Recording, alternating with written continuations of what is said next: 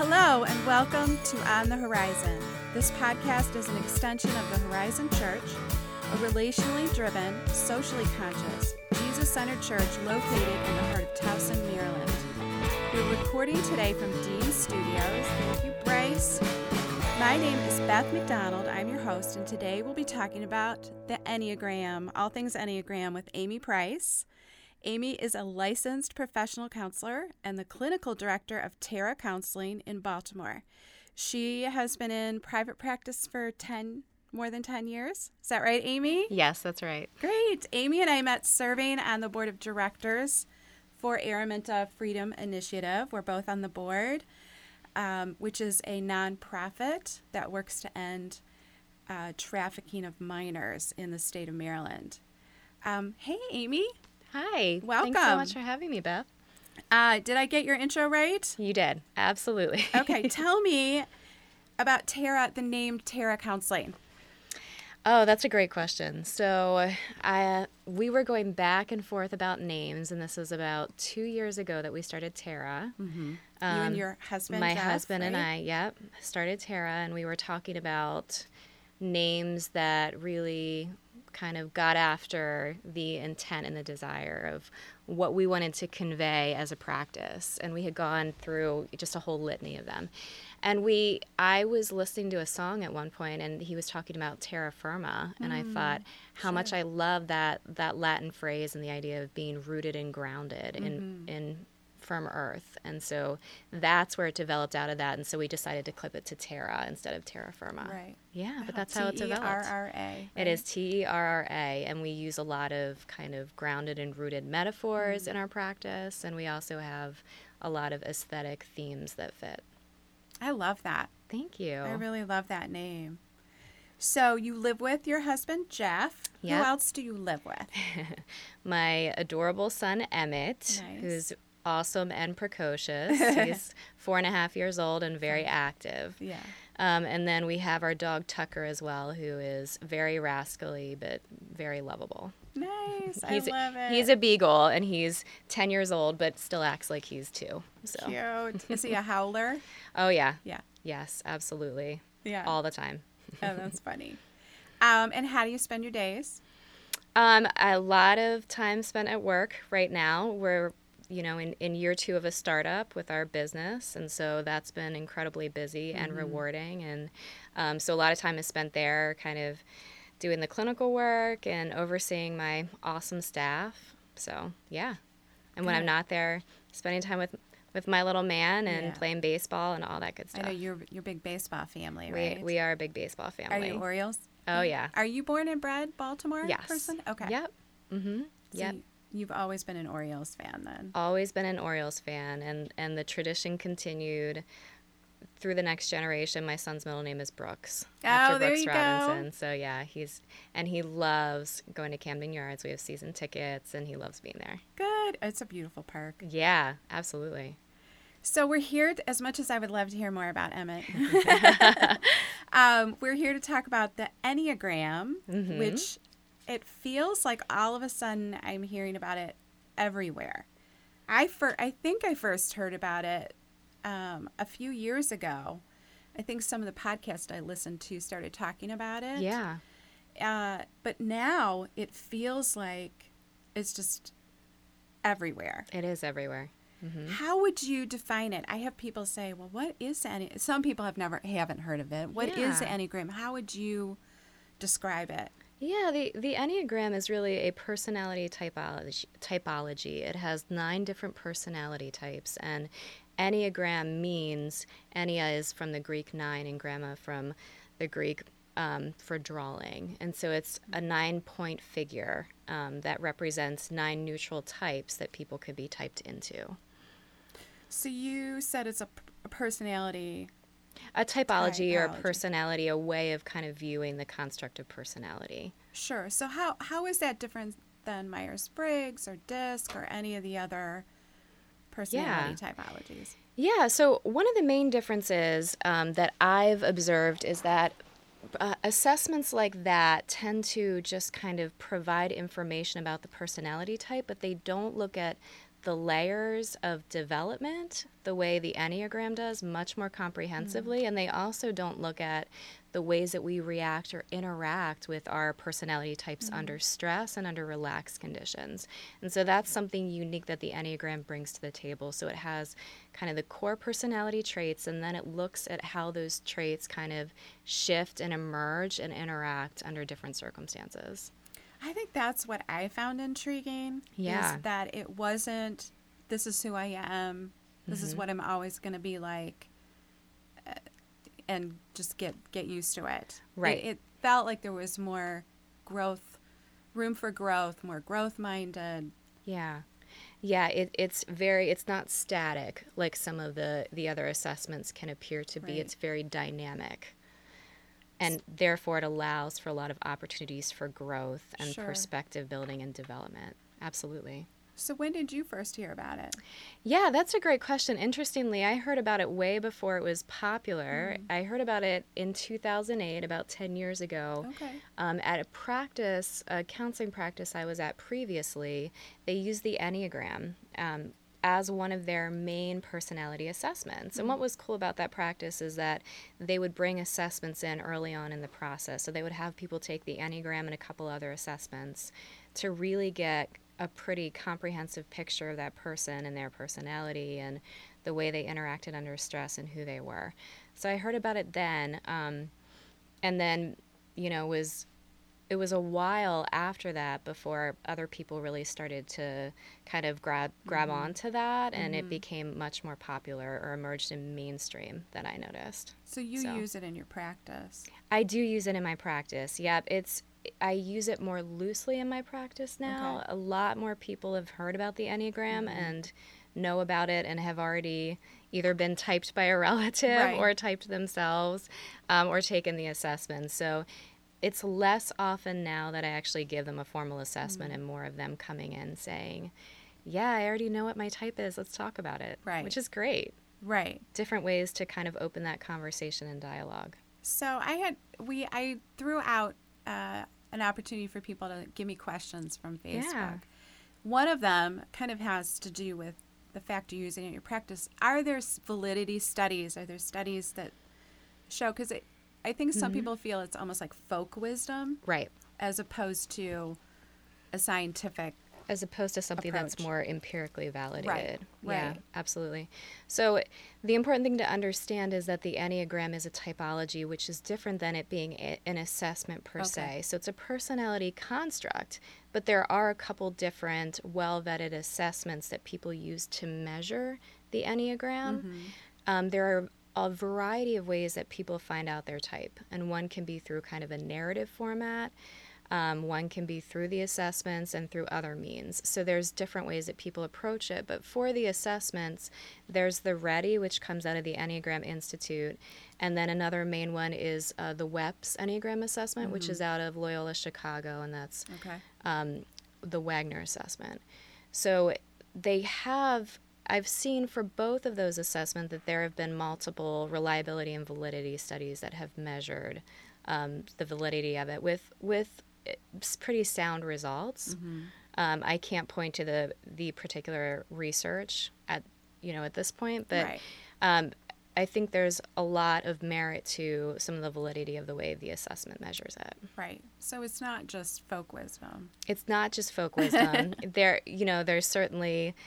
There's an interesting history, and there's a lot of variance in how the Enneagram was found or discovered.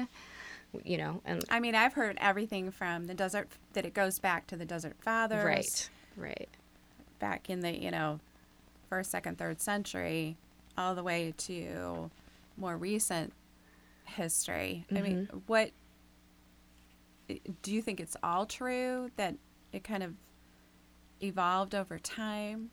That's a great question. I've heard so many and varied stories. I think that there's some truth in there about all of it and how it came out in certain phases of history and probably evolved over time and developed. So yeah, I think it's been in an evolutionary state, and I don't know if it was more of kind of a primitive metric at the time back then, and it's become more evolved since. Right. So that makes sense. Yeah. Has it helped you personally? In addition to being used in your practice? Absolutely. I think it's always profound when you can take an assessment like that, a tool like that, and kind of layer on different ways of understanding yourself and putting new language to that. And one thing I appreciate about the Enneagram is the language that it puts to the human experience. I like the particular language that it uses because I feel like it's very universal and flexible and can be very appealing in a variety of settings to a variety of different people. And one of the things that's really cool about the Enneagram is that you start with the very basic bare-bone typology. So what are these 9 types and where do I fit in that? Right. But then it really gets layered on that. So you start to add things like your wing type, which we'll talk about. Right. And the levels of development that you can go through to maintain growth. And how you react under stress and relaxed conditions. So there's a scaffolding process that's really comprehensive to help us look at ourselves from different angles. Right. That's why the more I've read about it, the more in depth it goes, and the more nuance there is. I think a lot of us have read The Road Back to You, right, which feels like a really good primer, yeah. But there's a lot more nuance and depth to it. Right. Yeah, absolutely. You're just tapping the surface there, and it is just deep and layered, and there's absolutely nuance and depth. Right. There's so much you can discover over time. Let's get into the 9 types, which I think people really want to hear about, and then we'll ask some more questions, and we can kind of base it off maybe some of the numbers and... So do you want to go through the 9? Absolutely. That types. Sounds great. So there are the 9 types, and I can share some descriptors of those types. And then a lot of times with the typology, you'll talk about the basic fear or basic drive or basic motivations. And as I said, these initial types are really just the bare bones. They're just kind of the minimum understanding of the basic personality traits, and there's so much more nuance and complexity to understanding who we are. Right. And one of the things that's important before I kind of get into the types here is that people often will mistype themselves or others because they'll look at behavioral traits that they see in someone that might fit one of the types, when in reality, what we need to assess to understand what somebody's type is what is their basic motivation or drive. Right. So I've included here kind of the basic fear for each type because that gets at the heart of the motivation or drive. Sure. That's good. That makes sense. Yeah. So again, these are value-neutral numbers. So there is no better number than another. So type 1 is the first one, and it's often called the reformer. Type 1s are often very principled, purposeful, self-controlled, and perfectionistic. They really like structure and order. That's good. Yeah. And the basic fear for type 1 is of being evil or corrupt. So it's kind of that really deep, primitive or primal fear there. That's good. That makes sense. I've heard that ones have an inner critic. There's a lot of, you need to get it right. Yep. There's a constant voice in their mind. Yes, absolutely. There can be a significant internal dialogue for ones around internal self-criticism.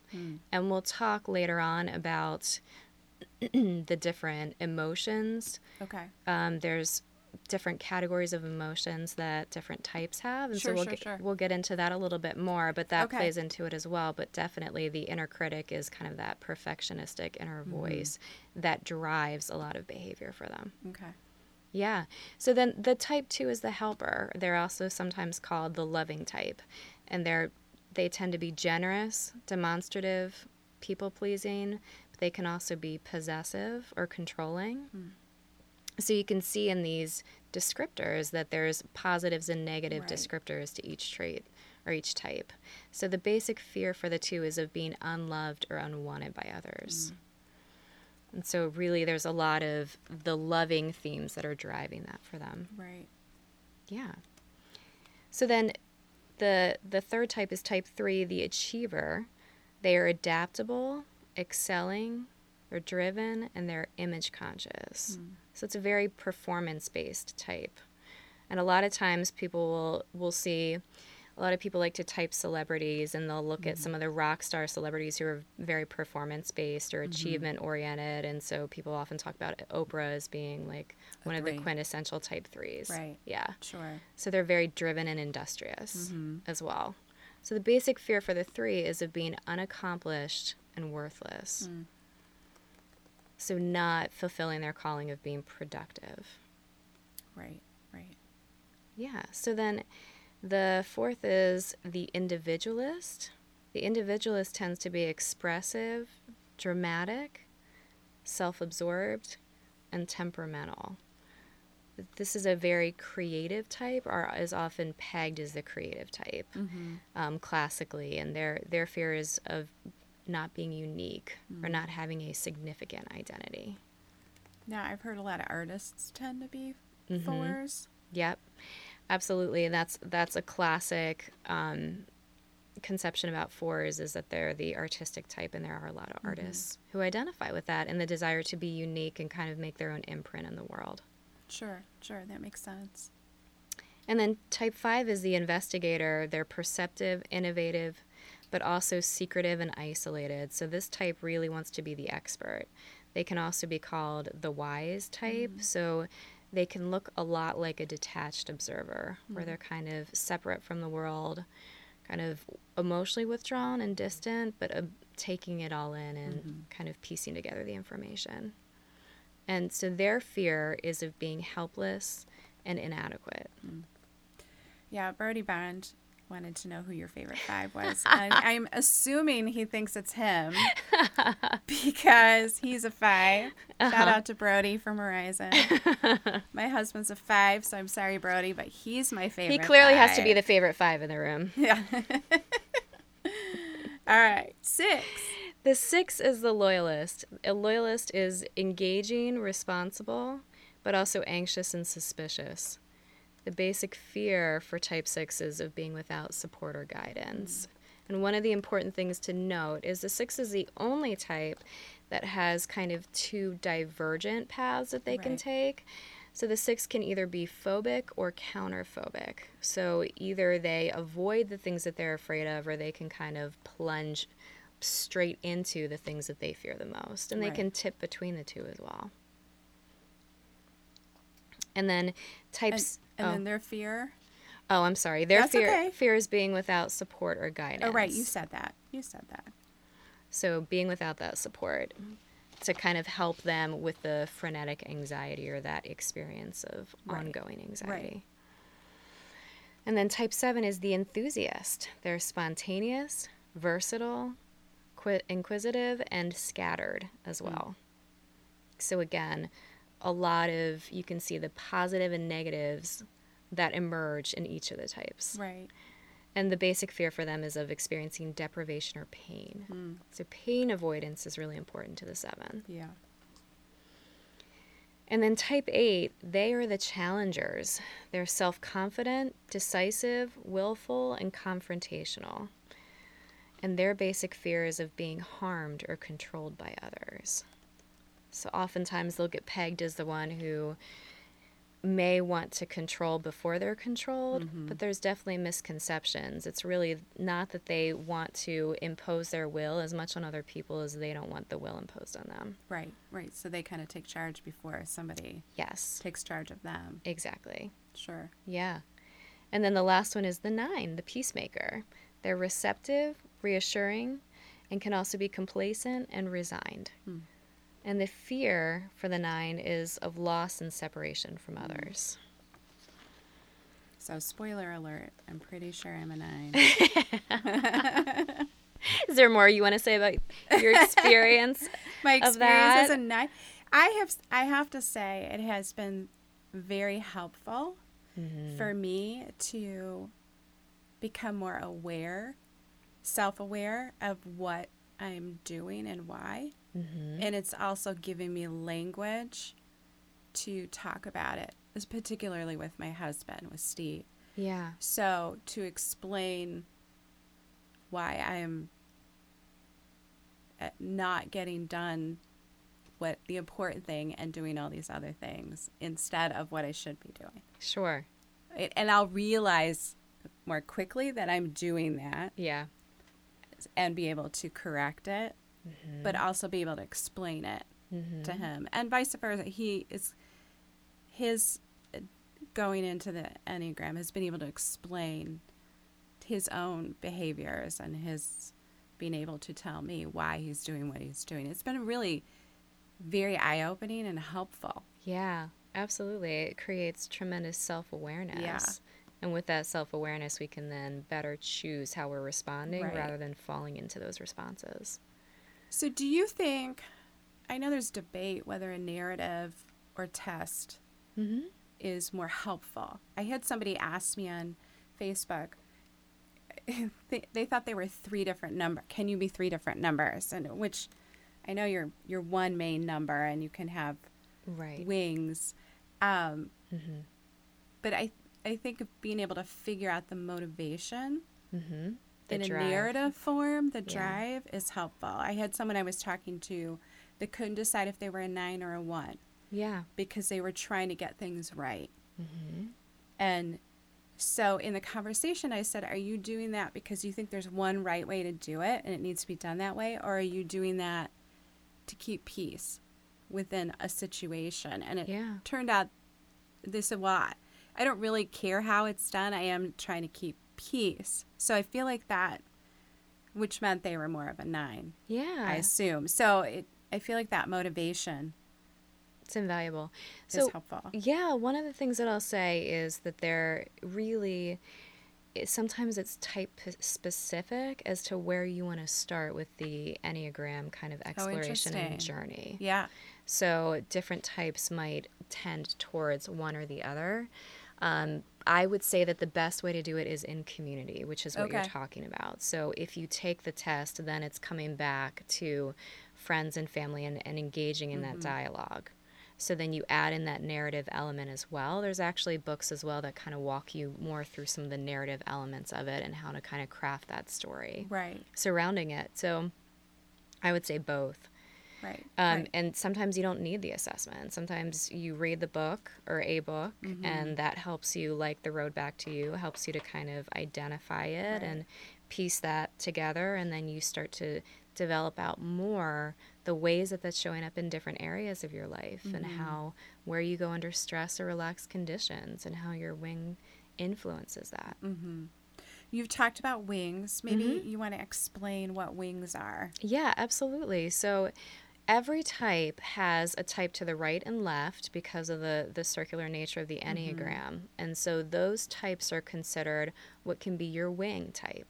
And so for the 1, for instance, their wing can either be the 9 or the 2. Mm-hmm. And so that is really something that enhances the way you experience and work with your initial type. So a 1 with a 9 wing is going to tend more towards, while they have that order and structure element, they also value the peace and harmony element as well in the 9. So there's kind of a collection of those personality traits from both types, with the mm-hmm. primary type being the 1. Right. So everybody has, the 2 adjacent types that are wings. And so different, interestingly, with the Enneagram, there's a bunch of different theories. And so there's variance in how the experts view these things as mm-hmm. to how wings unfold and emerge and what that looks like. So some will say you really have a dominant wing. Others will say that you can access both. But what I've heard primarily is that you have a dominant wing to your type, and then typically as you get older, you tip to developing the other wing as well. And that happens more later in life. I think that's true. I know for me as a 9, I think when I was younger, I had a much stronger 1 wing mm-hmm. as trying to get things right and trying to, the perfectionist tendency. And now as I've gotten older, I would say I have more of an 8 wing, more mm-hmm. of an ability to take charge when I need to. Yeah.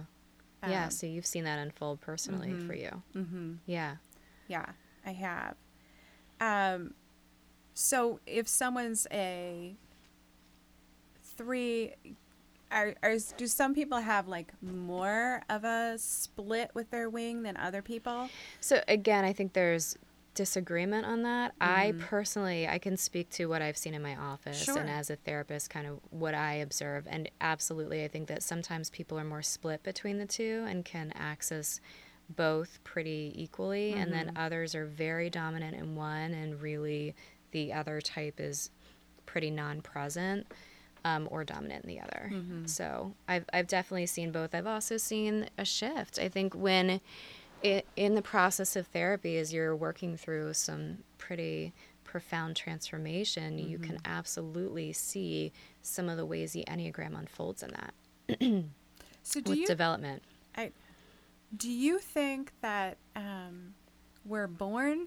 So this is another thing I've heard a lot of people talking about. Are we born with a particular bent towards being a number, a 9 or an 8 or a 2? Or I've heard others say that something happens in childhood. All of us are wounded in some way. No parent is perfect, and every child at some point is disappointed. And that the number is what you kind of put on as a grid to deal with that. Yeah. What's been your experience? Yeah, it's a great question. My experience personally, I think this fits with kind of the scientific nature-nurture debate. How much is this genetic versus how much of it unfolds during the environment? And so from what I've observed, there's kind of this biological entrenched kind of propensity or predisposition to a type. Right. And what I've observed is that the environment influences how healthy we are in the development of that type. So we haven't talked about the levels of development yet, but there's 9 levels of development that are recognized that you can move through in any given type. And the levels of development are all the same. And so it goes from unhealthy to average to healthy. And they'll say, especially at the Enneagram Institute, that you can move between those levels in any given day, at any given moment, in different contexts might lend themselves to different levels. But I think our general levels of development are much more defined by our early experiences and by trauma and by kind of the growing up, shaping environment that we had. Right. That makes sense. How is that? So I don't want to get too complicated for people if this is the first time they're hearing about Enneagram, but if for people to visualize the Enneagram, it's the 9 numbers at the top. Right. And then it goes 1 through 8, kind of like clockwise. Yes. And they're connected with lines. So a 9, a 6, and a 3 are connected. Connected in a triangle. In a triangle, right. Yep. So in as far as unhealthy, I've read that a 9 goes to 6, a little bit more fearful when they're not healthy. How is that different than the stages of development you're talking about? Yep, that's a great question. So the stages of development I'm talking about are really referring to this idea that we move through different developmental levels depending on how kind of mature our growth is at that particular moment. And again, it can change from moment to moment. Right. So that is the same for every single type. So we can either be unhealthy, average, or healthy in our levels of development. And healthy looks more like, in general, more socially conscious and aware and present and more grounded. And oftentimes when you're at your highest level of development, you can actually look like you can access all 9 types. So you have access to, and the ultimate goal is to be able to move between the types or have access to those. At your lowest level of development, that's where we actually see, and they'll talk about different examples of real pathology. So at the very lowest stages, they're talking about people who maybe experiencing significant trauma, significant mental health issues, and that's where you're seeing things like schizophrenia or psychopathologies or OCD that's very, very entrenched, things like that. Okay. So those are the levels of development. And then separately, there are the things that you go to under relaxed conditions and under stressful conditions. Okay.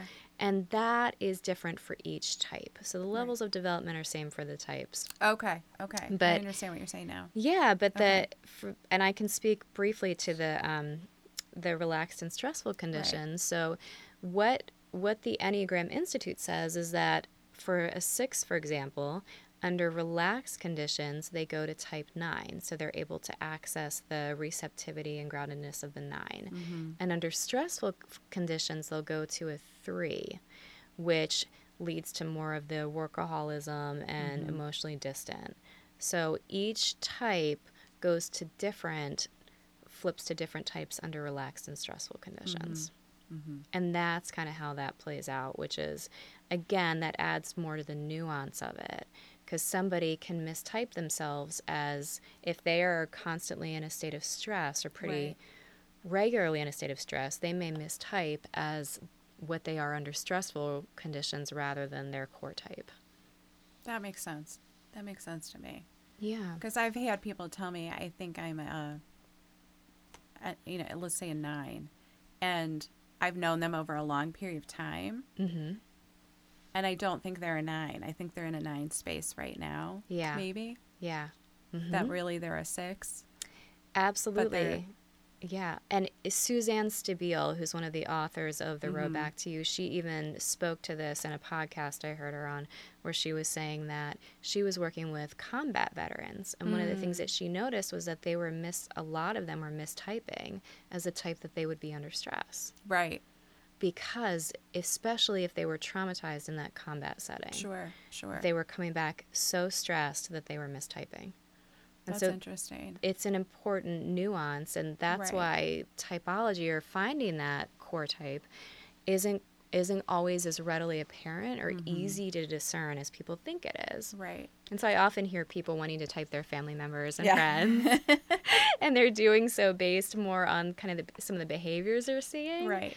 Which may not be an accurate indication of what that person's type is. And you don't know why they're doing what they're doing. Exactly. What's really driving that is the key issue. Right, right. Why don't you talk about the, anger, fear, and shame triads? Yeah, the triads. Because I think that's helpful to kind of figure out your number, too. Absolutely. So there's so many layers to it, and one of the layers there is that each type has, there's 3 core emotions. Okay. And there are 3 types that have each of the emotions. So, for instance, 8, 9, and 1 all have anger as their core primary emotion. They use it very differently depending on the type. Mm-hmm. So 8s are very externalized with their anger, where it could be combative or aggressive, and that's how they appear at times, right? So the anger is very present and palpable with 8s. And then with 9s, it can be very repressed, and so there's a lack of awareness at times for 9s of the anger. Right. And most people would not view them as angry at all, but quite the opposite, and so that's kind of the repression of the anger. And then 1s internalize their anger. And that goes back to what you were talking about with the internal self-critic. Mm-hmm. A lot of that anger gets channeled into kind of this internal self-critical perfectionistic place. Mm. So 8, 9, and 1 is anger as the core emotion. And it also aligns with what we'll call the head, heart, gut triad. Right. So those 3 are also in the gut triad, and the gut is kind of the instinctual core, so they operate out of a place of their gut or instinctual responses as well.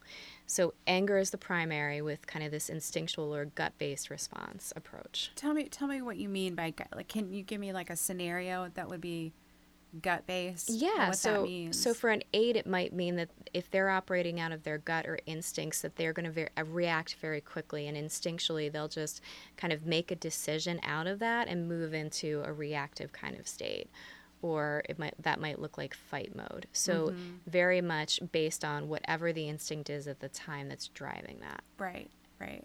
And I know as a 9, I often my body will react to things before I'm cognizant of what I'm feeling. Yes.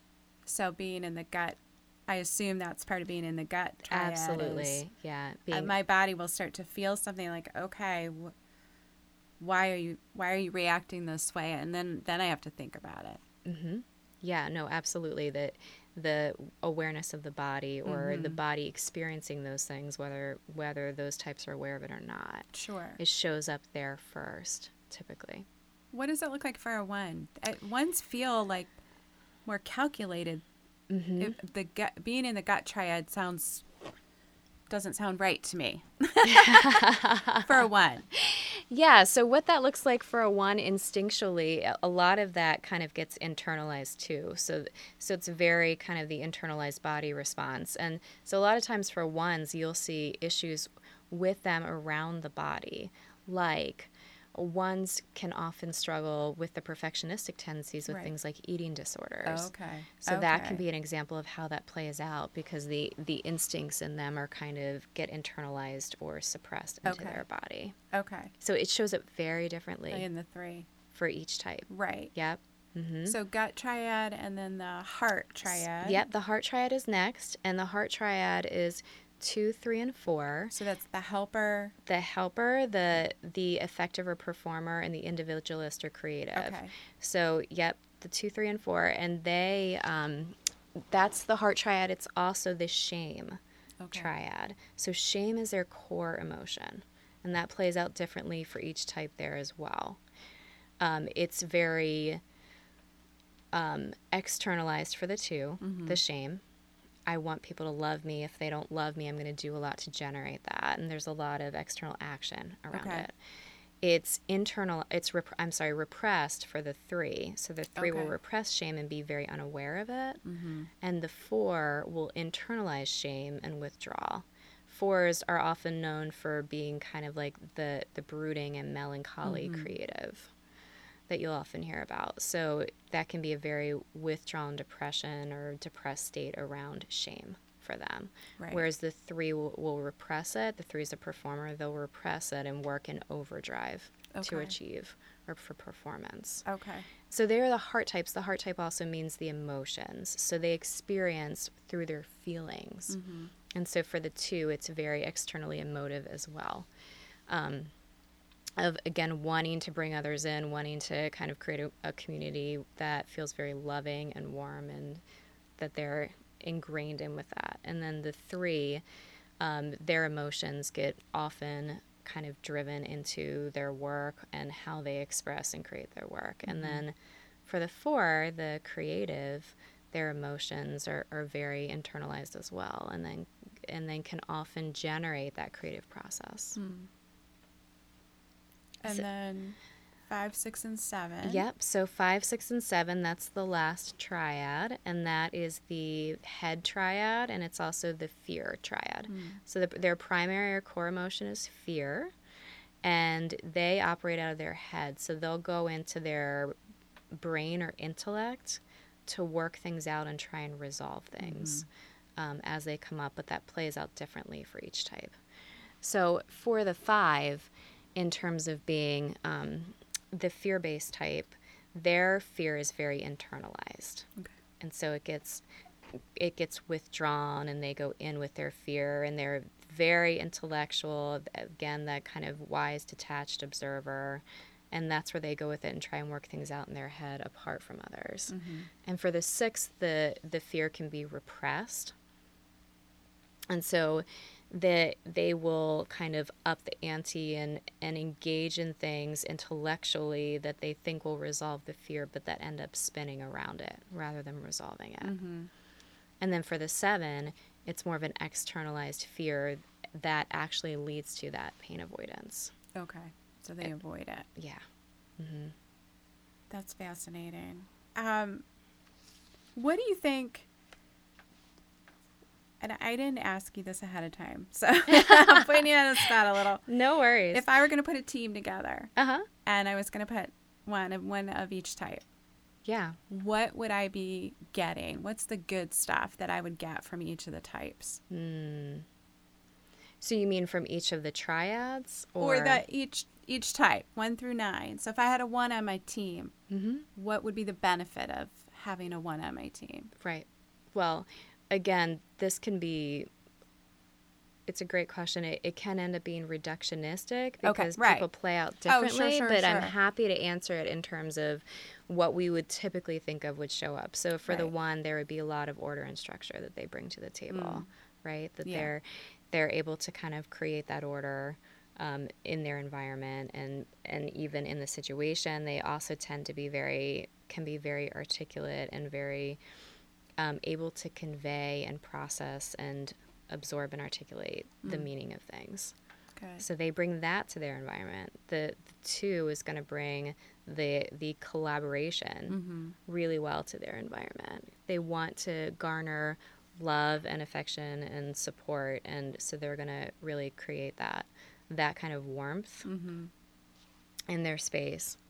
And then the 3 is going to bring that industrious effectiveness or performance. So they're going to be very driven, and the 1 can be driven as well with task orientation, again, depending on motivations. But so the 3 can really bring kind of that drive to the table.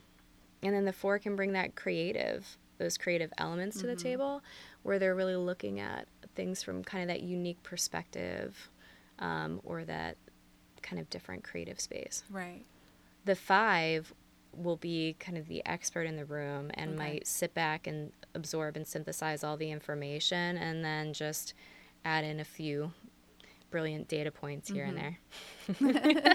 And then you won't hear from them again for the rest of the time. The 6 can bring the collaboration piece as well to the table. They also bring, because of their desire for loyalty, they can bring that element of collaboration, and simultaneously can also kind of challenge ideas in a way that helps people to think of things from different vantage points. We have a 6 on leadership. I won't give her up, but at Horizon. Yeah. And I'm always thankful to her because she sees things that are not safe or that should be thought through, like for the kids or the like, do we have a fire escape plan? Right. Those kind of things that I would not think of, but I so appreciate that she does think of those things. Yeah, yeah. 6s can certainly identify the worst case scenarios. Yeah, yeah.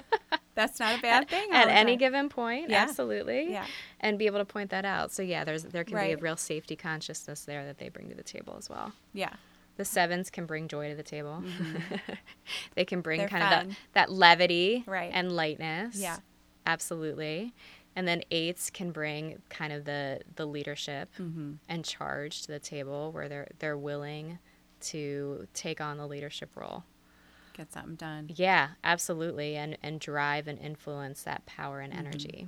And then the 9s bring that harmony to the table, where they can help to synthesize the group when the group needs to be, re-leveled in that way. Sure. Well, that's great. Thank you. Yeah. So what is the spiritual benefit? Do you think there's a spiritual benefit to the Enneagram? It's gotten very big within Christian circles. Yeah. Which is interesting to me as to why. And is there a spiritual benefit to this? Yeah, yeah. Well, to speak first to why it's gotten popular in Christian circles, I think it's been popular in Catholic circles for a long time. I mean, there's a lot of experts in it in Catholicism, including Richard Rohr and some of the other staples in the field. I think it's become much more popular in evangelical circles within the last few years, and I think The Road Back to You helped to catalyze that. It's a more evangelical approach that provides more language that might be palatable to an evangelical perspective. Some of the language in Richard Rohr's book, for instance, he has a couple books out, but some of that can be less accessible to evangelicals and kind of the spiritual framework that they're used to. Right. And I think that's why it's really caught on. It was also that they published in InterVarsity Press, and so that's a very popular press for evangelicals. And so it's really developed and grown from there, from some of those. So I think there's tremendous spiritual benefits to it in terms of being able to assess where we are in our growth and development, and being able to look at how that aligns with that sanctification process or spiritual journey that we're going through. And there's just so many ripe kind of intersections between what the Enneagram provides in terms of a spiritual journey of growth and development and the sanctification process. So I think there's a lot of cool ways that that can play out, and some really amazing books around it too.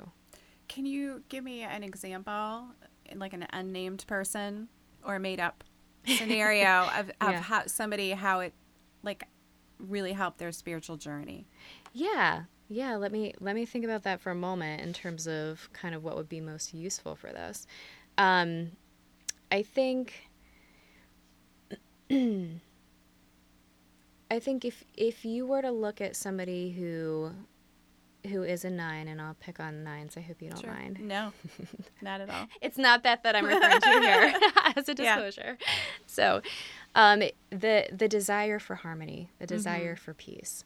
One of the things that can come out of that in terms of the spiritual growth element is looking at the motivations, is what's driving that. In the Christian community, that desire for harmony can look like such a profound spiritual gift, and it is. At times it is so profound, but it's all about what drives us, right? So if someone's able to say, I'm actually doing that to please the people in my life so that I can avoid these areas of conflict, right, then that allows for them then to say, okay, what are the spiritual implications of this? What are the spiritual implications of that conflict avoidance? Right. And how's that playing out in my life right now? Right. And so that can then be redeemed, right? Right. To be able to say, there is a time and a place for harmony, and I want that to be driven out of love and care for others rather than the conflict avoidance. Right. And so as they grow, then they can have harmony at times, but then they also can say, I can now access these other elements of types that give me more of a range of access to who I am fully intended and created to be. Right. And one of the things that Richard Rohr says is that the goal is that we are ultimately able to connect our head, our heart, and our gut. By having all of the types accessible to us. Right.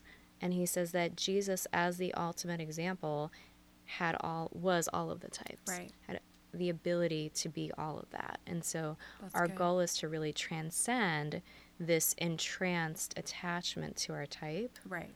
To be able to move beyond that to access it all. Right. I think part of what I'm learning is that this is a kind of a window or grid I'm seeing the world through. Yeah. But it's not, I don't have to see the world through that grid. If I'm in Christ, I can start to not judge it, but start to let some of it go. Right. To become more like him. I'm not stuck in this space. Absolutely. So it's a lens that we see things through. And with that lens, there's blind spots. There can be absolutely distortions in that.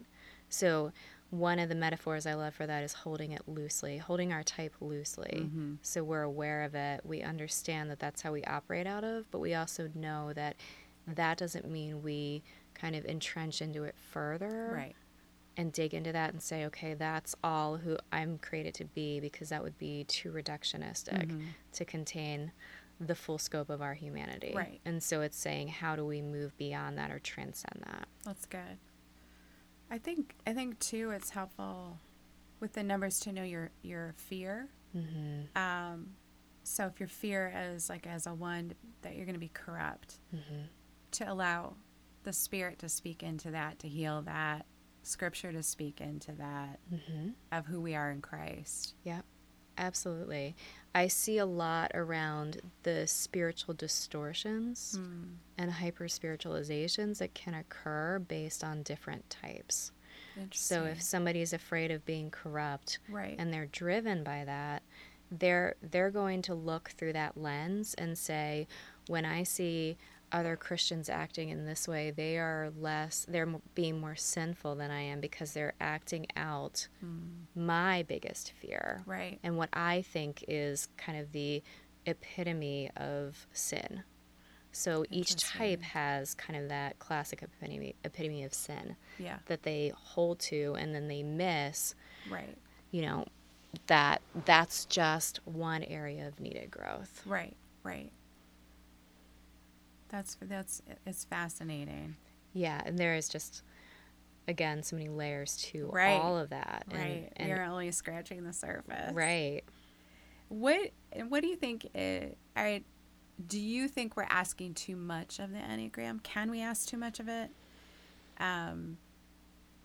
I see people like just jumping on this number and staying on the surface and almost using like an excuse. Right. We've talked about how that's not really what it is meant for. Mm-hmm. Do you think people are asking too much of it? Certainly some people are. I think that there are absolutely limitations to the Enneagram. I think there are also at times limitations to our own ability to perceive and understand the depths of it, depending on where we are developmentally, depending on what's going on in our life and stress and trauma and things like that. So that's part of it too, is our own limitations around that.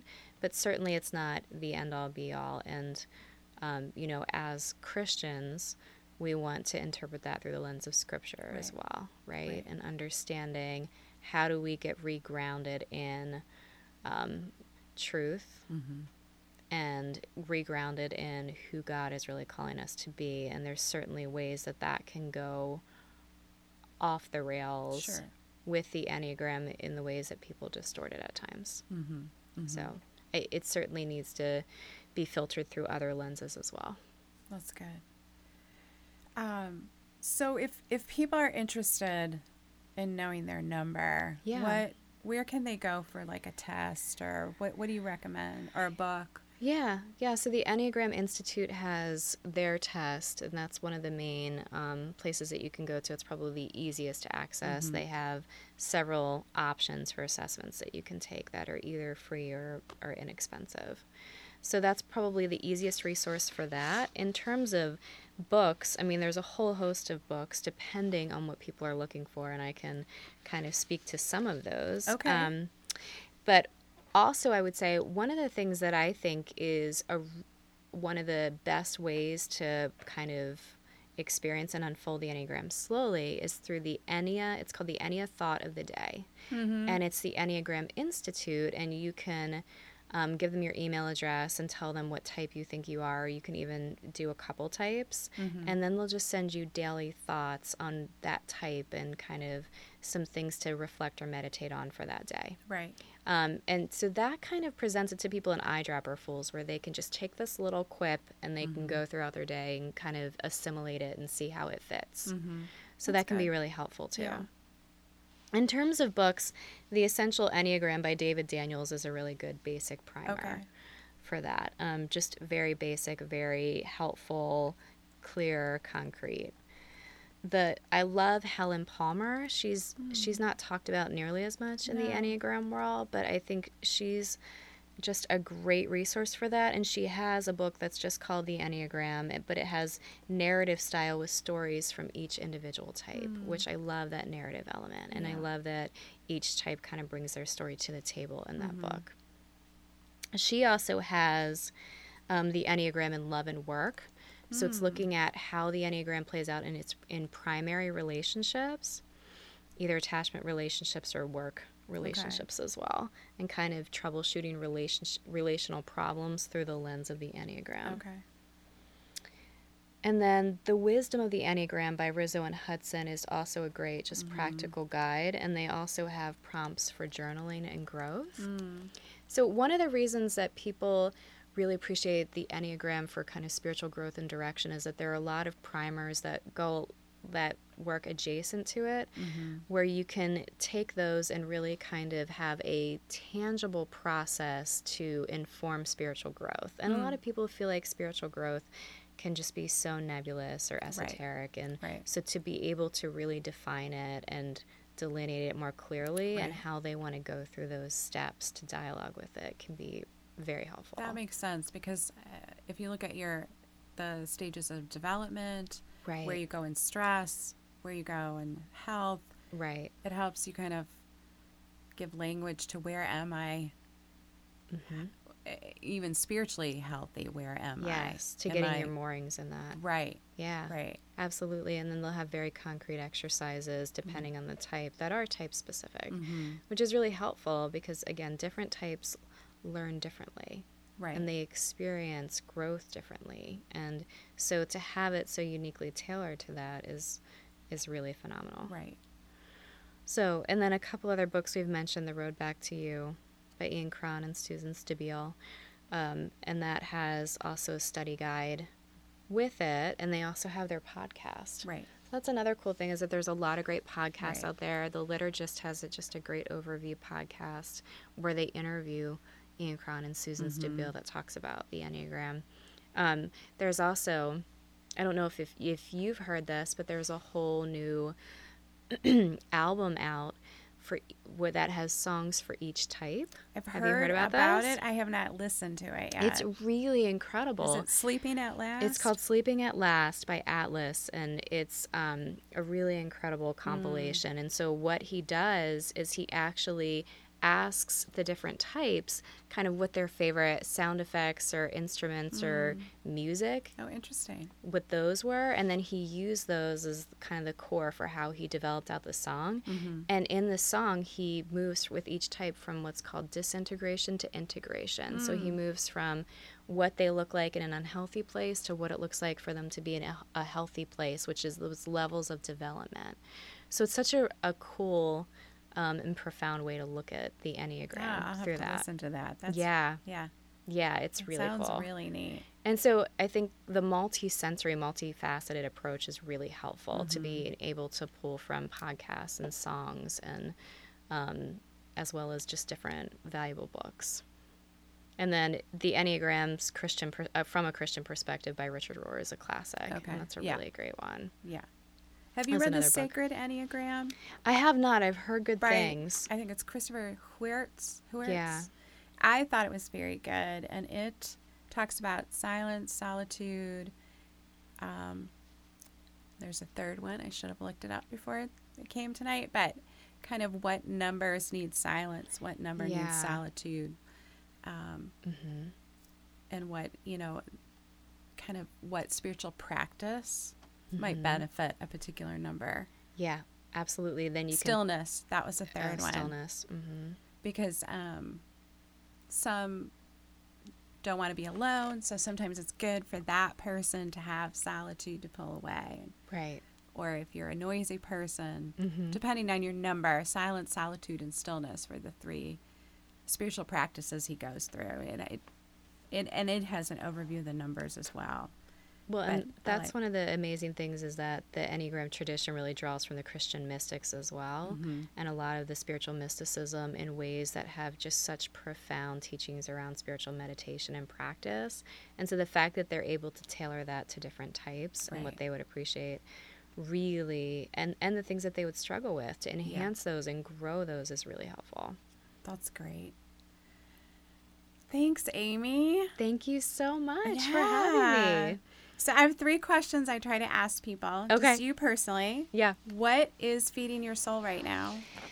Oh, what is feeding my soul? I have really been enjoying getting into kind of spiritual gospel music from the African tradition. Oh, neat. So that has been really cool to just kind of look at more of like liberation theology and classic African American theology that came out of slavery and came out of the development of that. Sure. So, and kind of the spiritual traditions that grew from it. Right. So that's one of the things that has been feeding my soul right now is kind of just being able to grow and learn through that. I love it. Can I ask, what's your growing edge? What's challenging you right now? Yeah, I'm a business owner. Yeah. It is no joke. No. So yeah, that has absolutely been challenging me in some really awesome ways. And in the last year, we hired 3 staff members and they're rock employees stars. And three, all of that, 3 employees. They're rock stars, so that's awesome. Good. So we're really kind of I'm enjoying kind of getting into even more of mentoring roles. That's been a you know, something I've enjoyed for a long time, but really being able to do that and to kind of cultivate a community and intentionally choose what that community looks like for our counseling firm. Yeah. Because we're very kind of intentional about wanting it to be in the city. That's where our counseling firm is. Right. And to really be a microcosm and represent community and play out community in a way that we think is really essential. Oh, I love that. That's so great. And what's coming up for you? What's on the horizon? Yeah, what is on the horizon? So continuing to grow our practice is a big part of that. As we do that, I'm going to be able to pull back from clinical hours a little bit more and do a little bit more of the speaking and writing that I really love as part of it. And so, yeah, I don't have specific topics in mind yet, but they're in the works. And so, yeah, as we're growing. Good. That's exciting. Well, thank you, Amy. Thank you so much for having me. I'm hoping maybe we'll do more of these. Maybe take on some types and have some people come who are those types and talk about that. Or great. I would love to do. I know people are really interested in the Enneagram. If you'd like more information about Terra Counseling, you can find information at terrabaltimore.com. Yes, absolutely. Right? Yep. Great. And if you'd like to know, listeners, more about Horizon Church, check out our website at horizontowson.com. We are a community where you will be loved and have opportunities to be loved. Thank you so much for joining us on The Horizon.